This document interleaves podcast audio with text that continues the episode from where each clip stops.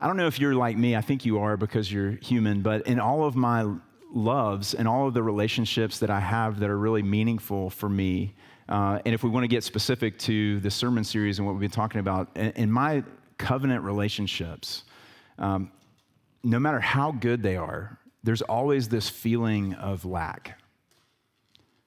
There's always, even with the deepest joys, there's always this deep mourning.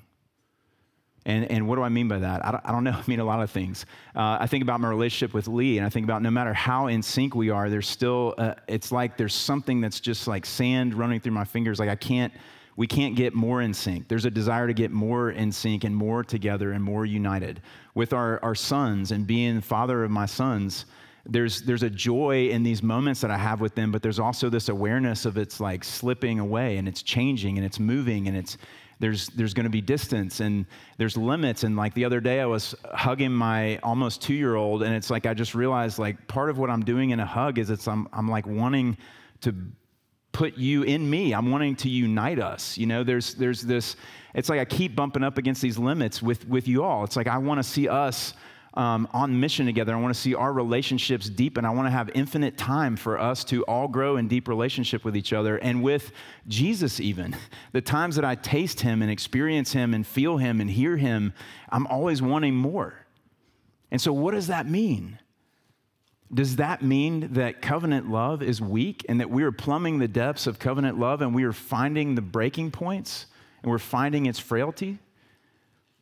The answer is actually the opposite. As, as we come against those limits that we feel in all of those relationships, we're actually discovering the deep, deep strength and power of covenant love. And so that's, that's where we're going this morning. So, Emily, if you'll read for us, take it away. Um, Song of Solomon, Song of Solomon 8, 1 through 7. That you were like a brother to me who nursed at my mother's breast. If I found you outside, I would kiss you, and none would despise me. I would lead you and bring you into the house of my mother, she who used to teach me. I would give you spiced wine to drink, the juice of my pomegranate. His left hand is under my head, and his right hand embraces me. I adjure you, O daughters of Jerusalem, that you not stir up or awaken love until it pleases. Who is that coming up from the wilderness, leaning on her beloved? Under the apple tree I awakened you. There your mother was in labor with you. There she who bore you was in labor. Set me as a seal upon your heart, as a seal upon your arm. For love is strong as death, jealousy is fierce as the grave. It flashes, its flashes are flashes of fire, the very flame of the Lord. Many waters cannot quench love, neither can floods drown it. If a man offered for love all the wealth of his house, he would be utterly despised. Nailed it. Nailed it.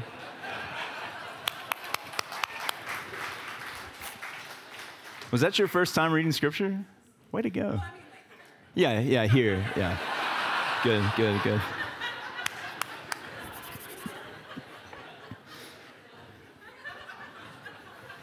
That was awesome. Okay, I'm going to pray for us. Father, please come. Holy Spirit, please come. Jesus, please come. And take these words, the very words of life, your very words, and apply them to us. Plant them like seeds deep in us so that they will grow life and goodness and beauty. Would you please come and rip down all of, all of the false frameworks that we've constructed, all the ways that we've tried to live apart from you, all the ways that we've tried to live in our own power, all the ways that we've tried to live independently of you? Would you rip all that scaffolding down? And continue to construct what is real and deep and lasting with you. Father, in the places that we are cold and dead, would you come and breathe life? In the places that are our winter's frozen death, would you come and breathe new life and spring? In the places that our hearts are cold and distracted and lethargic, would you come and bring deep fire and hunger and passion, life and strength? Do that now, Lord. You promised to. So we thank you in advance for keeping your promise that your word always accomplishes your purposes.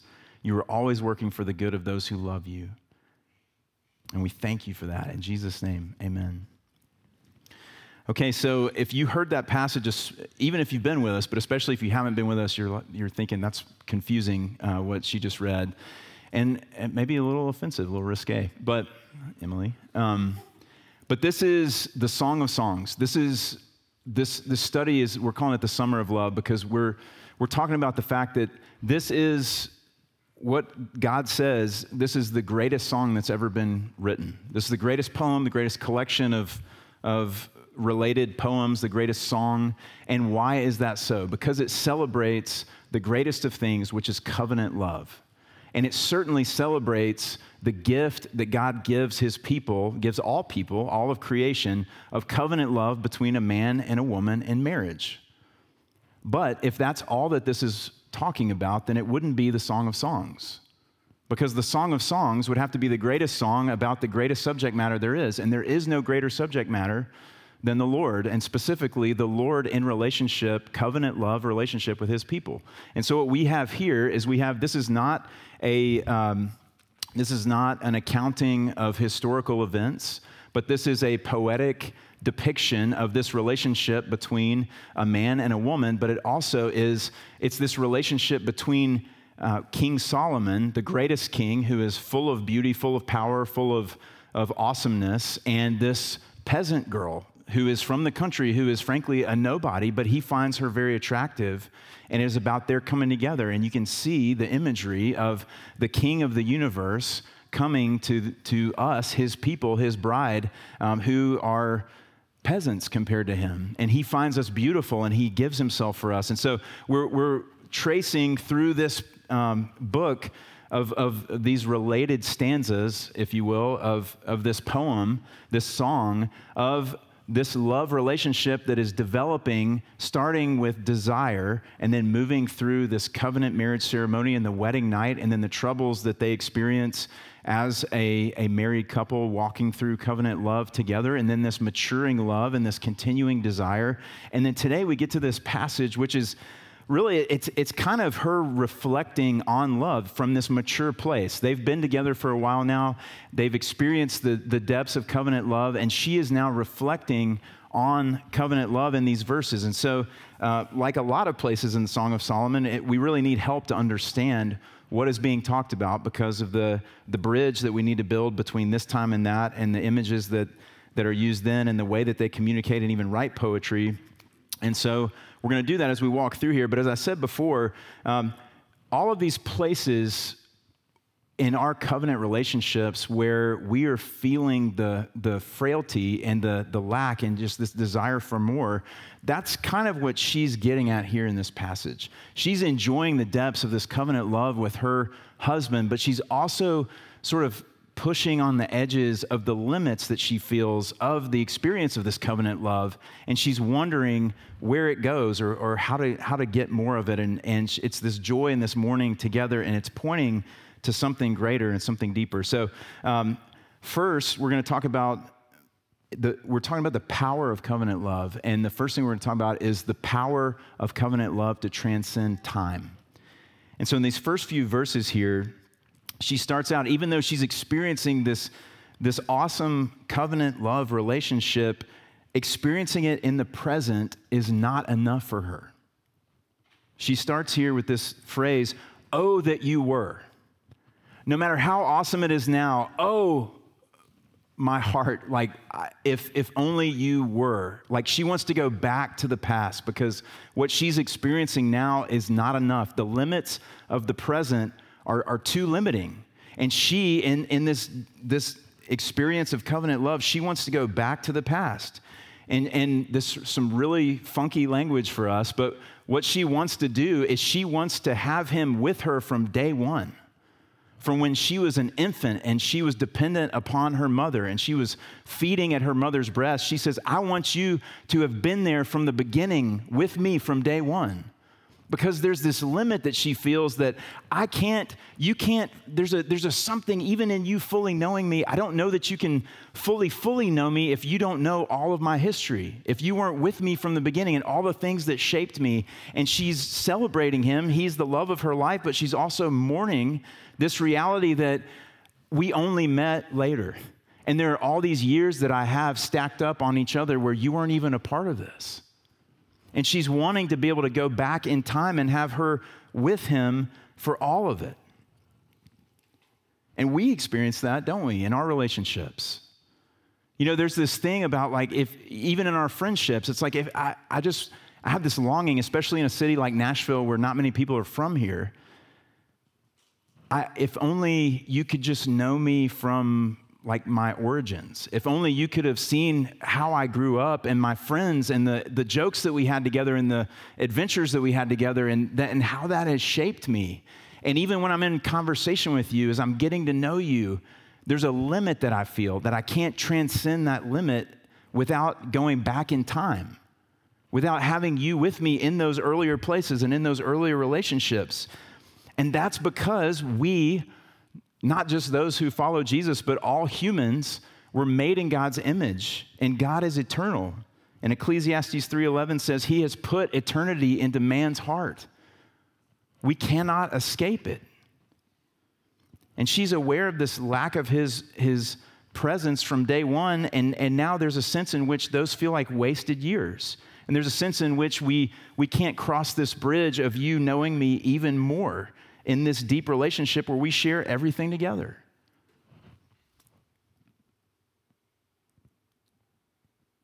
As one theologian put it, that's why being in time feels so claustrophobic to us and why we always resist it and push against it, and why, frankly, we're obsessed with time travel and the stories that we tell. And so, so what is there to do of this? And we feel this too with God, don't we? Like, I think about my time apart from Him. If you were somebody who didn't grow up in a, a covenant home where you're hearing the gospel from day one, there's a sense in which, even if you did and you plugged your ears and didn't listen to it. There's a sense in which, when we're in our right minds and we're in this relationship and we found our rest in Jesus, we, we mourn that and we wish we could go back and undo things. Wish we could go back and undo things that we said and did and the life that we lived, even just the, the, the years that we lived apart from, from Jesus. But there's good news. The good news is that uh, and, and, and also, if you haven't been with us, uh, we talk about the fluidity of how um, in, this, in this song and also in the way we talk about this song, there's this fluid movement between we're talking about this man and this woman, and then we're talking about God and his bride. And so as we move back and forth through these, these different um, scenes, it's, there's a fluidity because there's a fluidity in our lives of how we relate with God and we relate with other people and how this life impacts that life and that life impacts this life. And so um, the good news is, is the truth of Psalm 90, verse 2. Before the mountains were brought forth, or ever you had formed the earth and the world, from everlasting to everlasting, you are God. So we have a God who transcends time and space. He is from eternity past and he is into eternity future.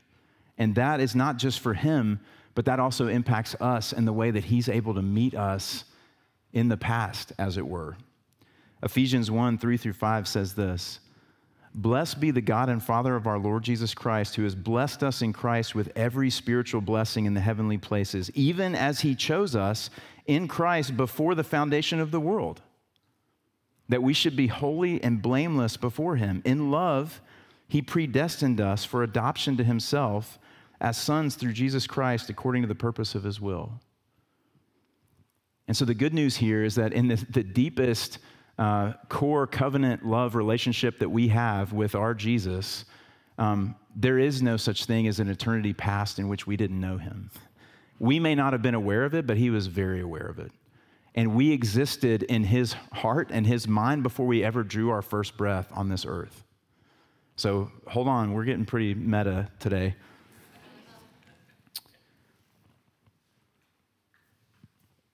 You know, we think about the, the past and we mourn the past and the things that feel like a waste and our, our sin and the, the futility and the suffering that we've experienced. Joel 225 says this to us God to his people, I will restore to you the years that the swarming locust has eaten. And what that word restore means is to make whole, but it also means to pay back. So there's a way in which it's not just, okay, now you're with me and going forward, things are going to be better. It's, I have the ability to restore what has already been done. I have the ability to redeem, I have the ability to pay back. And so with God, we see this in us, there's this desire to not be bound by time in either direction. And with God, we see there's a reason for that because we were made in His image and He is not bound in either direction, and His love for us is not bound in either direction. Uh, theologian Charles Hodge says it like this With God, there is no distinction between past, present, and future. All things are equally and always present to Him. With Him, duration is an eternal now. And another theologian, Stephen Charnock, says it like this Eternity isn't a place where God lives, God is a place where eternity lives. So, this, this is who our covenant lover is. This is who our covenant husband is. This God whose love for us can and does transcend time. And so that's, that's what gets her to verse 4, this caution that she repeats over and over again in this passage is be careful. Be careful and be warned because this love is powerful. And this kind of love, where you want somebody to come back with you to the past, you cannot experience with multiple partners. It's like, it's like the movie Inception, and you know, the Leonardo DiCaprio's character, his wife is like, it's kind of, she's kind of gone crazy because they've been experimenting with dreams within a dream. And essentially, what we're being told here by this woman is uh, you have to be so careful with covenant love or the love that is intended for covenant love because it will tear you apart if you treat it lightly. It will absolutely tear your heart and soul and mind apart if you treat it casually. Because you can only invite one person into this kind of love. And so, if you, like me, are, are someone who has treated it casually, good news. Because the Lord says, I will restore the years that the locust has eaten. I will restore, I will redeem, I will pay back.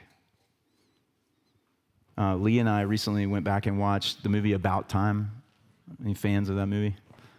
It's really, really love it. Um, it's a time travel movie, but in that movie, basically, what part of what's being explored in that movie is limits. The limits, even if you had this power to go back and relive moments and say things and do things differently, there's even limits to that power. And, and she's discovering this as she's kind of walking through this, this thought process is it's, it's not really about unlimited time, is it? It's not really that I want him there from the beginning. Even if there's a way that she could go back and have him there from day one and they experienced everything together and everything was a shared experience and she didn't know a day without him, even that she would find would not be enough. That would not quench this desire, this hunger that she has in her. Because it's really about something else. And that's what we're moving into next is it's really about becoming one new person. I don't want to just have the same experience with you from the beginning to the end. I actually want to become you and have you become me and have this union that, that I just can't seem to transcend. And so now we're looking at the power of covenant love to transcend even persons. Uh, look at verse 5. She says here, Under the apple tree I awakened you. There your mother was in labor with you. There she who bore you was in labor. What is she talking about? That's really confusing. It's this symbolic language. The apple tree in, in the Israelite culture was was this image of sweetness, of fruitfulness, of life, of hope for prosperity. And so she's using this symbolically. And what she's saying to him, look out, it gets a little risque, is I awakened you. Uh, another word for that is aroused. I aroused you under the apple tree. And we made new life there under the apple tree. And it's not literally the same place, but she's saying that's the same place where your mother conceived you. And so, what is she saying? She's saying, we are becoming one into the future. Just like there were two people that made you, and you are the union of these two people, we have come together like this, and we have experienced new life together in our union. We've become one physically in this way, but also in our becoming one, we have created a literal new life. And that new life is a combination of you and me together. So it's talking about, she's, she's talking about moving into the future, but she's also talking about this desire to become one. And so, just as a, uh, you know, she continues on with this picture of a seal. She says, Set me as a seal upon your heart, as a seal upon your arm. Seals were basically people's legal signatures in this culture. And so, people would wear seals. They're, they're little emblems that would either have like letters or pictures, and when they stamp it onto a wax, um, you know, wax, and it, it becomes, I mean, it's just wax, guys. Um, that would become their legal signature and that would bind them and that would that has the power to do things and so what she's saying here and people would wear them the seals around their neck as a necklace and use it that way and they would also have signet rings or seal rings that, that they would use and and put their seals in that way and so that's the language that she's using uh, you know set me as a seal upon your heart you know on, on the necklace that that hangs down by your heart and also a seal upon your arm is like your signet ring. And what she's saying here is again, I, I want us to become one. I, want, I, don't want there to be any distinction between us. I, I, want to, I want to be the seal that's impressed upon you, upon your heart, and upon your life, and upon your strength. I want my seal to be imprinted on your heart, and, and I want myself to be in you, and I want you to belong to me. But then she's also using it the other way is I want to be the seal that you use to sign things. I, I, want you to be me and, and me to be you and, and our identity and our everything to be connected and everything to be one. Because it's not enough that we're just together. I want us to have the same identity. And again, being made in God's image, that, that's the design. Her heart's desire for this is, is what God has intended for man. Genesis 2 22 through 24 says this The rib that the Lord God had taken from man, that he made, uh, from the man, he made into a woman and brought her to the man. And then the man said, This at last is bone of my bones and flesh of my flesh, and she shall be called woman because she was taken out of man. Therefore, a man shall leave his father and his mother and hold fast to his wife, and they shall become one flesh. It's this image of there's a part of me that's taken out to make you, and then you and I coming back together is this completion and this wholeness and this union as God designed it to be. And that is a picture pointing to God's design for us and our covenant love union with Him. Uh, John 17, Jesus says this as He's praying to the Father for us. I don't ask for these disciples that are sitting here with me only, but I ask for those who will believe in me through their word. So, all of you, all of us that they may all be one, just as you, Father, are in me and I in you, that they also may be in us. So there's this deep hunger for it's not just enough to be next to each other and to experience everything together. It's more than that. I want more than that. I want to somehow get inside of you and you get inside of me and we live together as this one new thing. You know, I was, I was having a premarital counseling session this week with somebody, and as we got into the conversation, we were talking about as, as you grow in relationship with somebody, um, you know, as, as Lee and I have been married for almost 10 years now, there's a way in which she lives in me.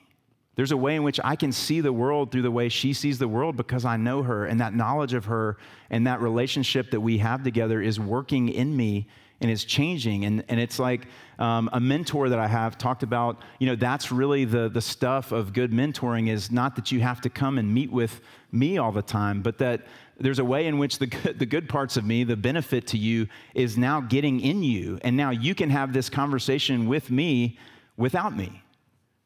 And there's this way in which we were made to get into, and that's what the Lord does in us, is He gets in us and changes us and we are in Him in the heavenly places. And so, this is a really cool thought, uh, just as a little side note. Just the same way it works in a marriage, like she's talking about with a, a man and a woman giving birth to a new life, um, that's the way it works with us and our heavenly husband. As that when the Holy Spirit comes to dwell in us, when we are united with the Holy Spirit, we make new life in terms of spiritual children. There's a lot of other ways we make new life too, but it is the work of the Holy Spirit in us that's producing new life out in the world. That's amazing.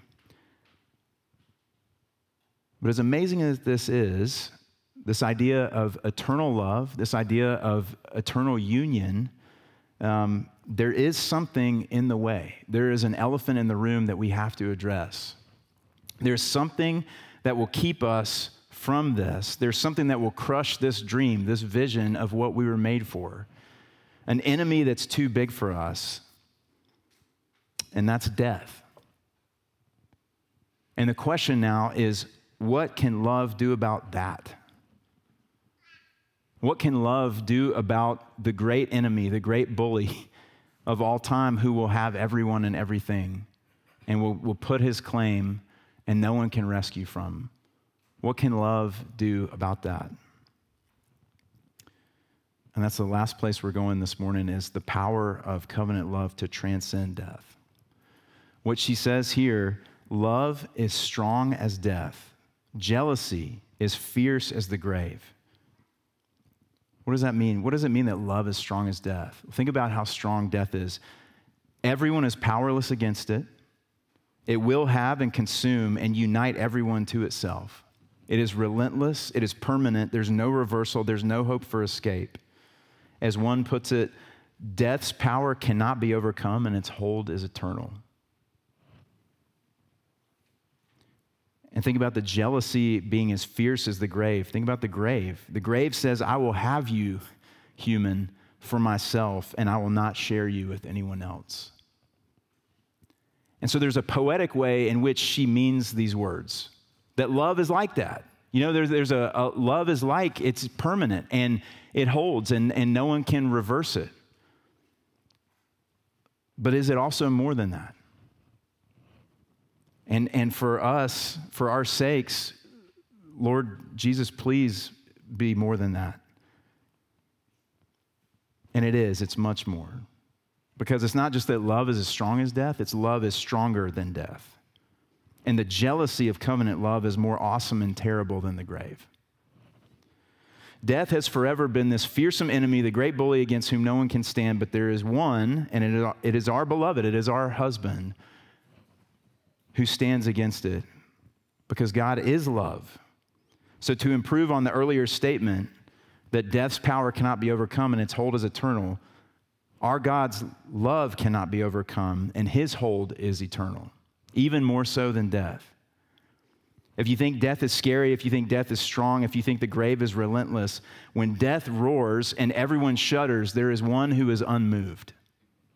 There's one who stares death in the face and does not even flinch and says, You have destroyed many, but you will not destroy me.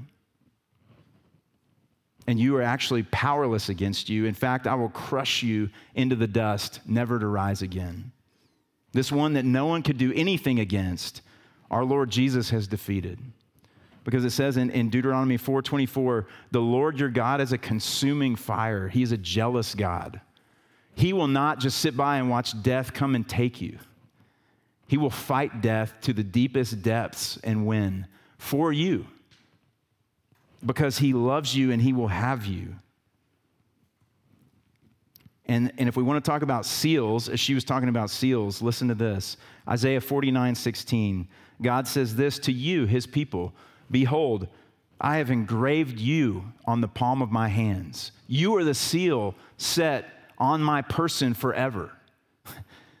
I have taken you into myself. You and I are one as I went to the cross and faced death in the darkest depths of hell apart from the Father in your place, so that this could also be true about a seal, another seal, Ephesians 1:13.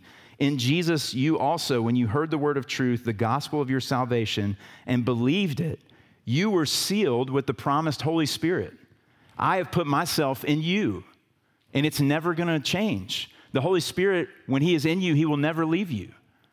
God's seal, which is Himself, is put on you and in you for all time, no matter what you are facing, no matter what you have done, no matter what vows of your own you have broken. That does nothing to change God's love for you. That does nothing to change the power of His love for you in Christ and the seal of His love that is eternal, that is put on you forever. Because death is completely powerless against Jesus and all those who are in him. Acts 2:24, Peter's sermon at Pentecost, he says this, God raised Jesus up loosing the cords of death because it was not possible for him to be held by them. Death has no power over God. It is powerless. And so when we are united with this eternal God, death is powerless over us. And so now, as Paul finds here in 1 Corinthians 15, is this, this taunt to death. Death is swallowed up in victory. Death, where is your victory? Where is your sting? Why are we not afraid of you anymore? Because there's nothing you can do to us. And he says here in this passage, for this perishable body must put on the imperishable, and this mortal body must put on immortality. So, what he's saying is, you will experience this bodily death on earth. We're not talking about some fairy tale. This is reality. You will experience a bodily death here, but that is necessary and that is part of this new reality that real death, the death of your soul, the death of your person, is no longer anything you have to fear because you have been united with life Himself, never to be separated, never to die.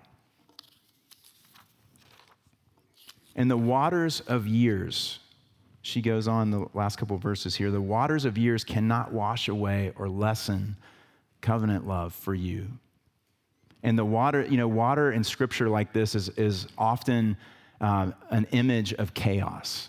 It is the evil one's playground. It is everything going haywire and not according to God's will. It is sin and all of the craziness that it, that it brings with it.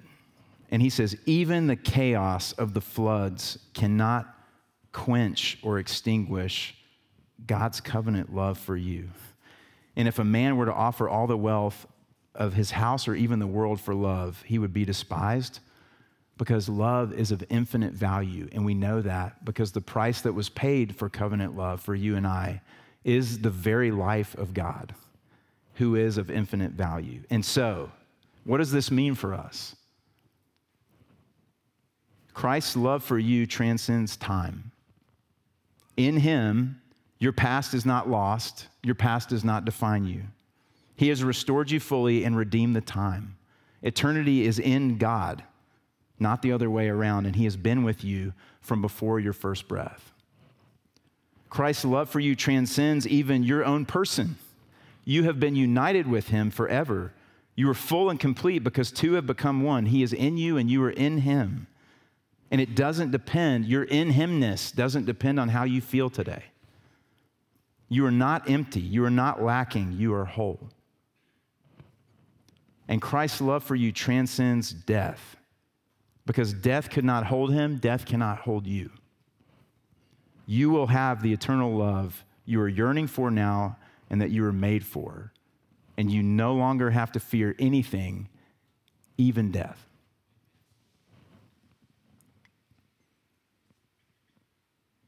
That is the power of covenant love.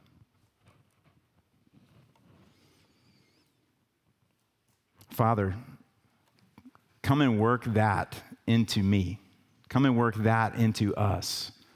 If there's anyone here this morning who is not in you, who this is not true of, would you please remove the scales from their eyes? Would you please awaken their heart? Would you please speak to them in your power in an unmistakable way? that they would know that this is for them too. And for those of us who know you and, and are with you and are in you, would you please, Lord, remove the scales from our eyes? Would you please knock the ice and the rust off of our hearts and off of our souls and help us to live in, in the experienced reality of what is true? And we ask this in Jesus' name. Amen.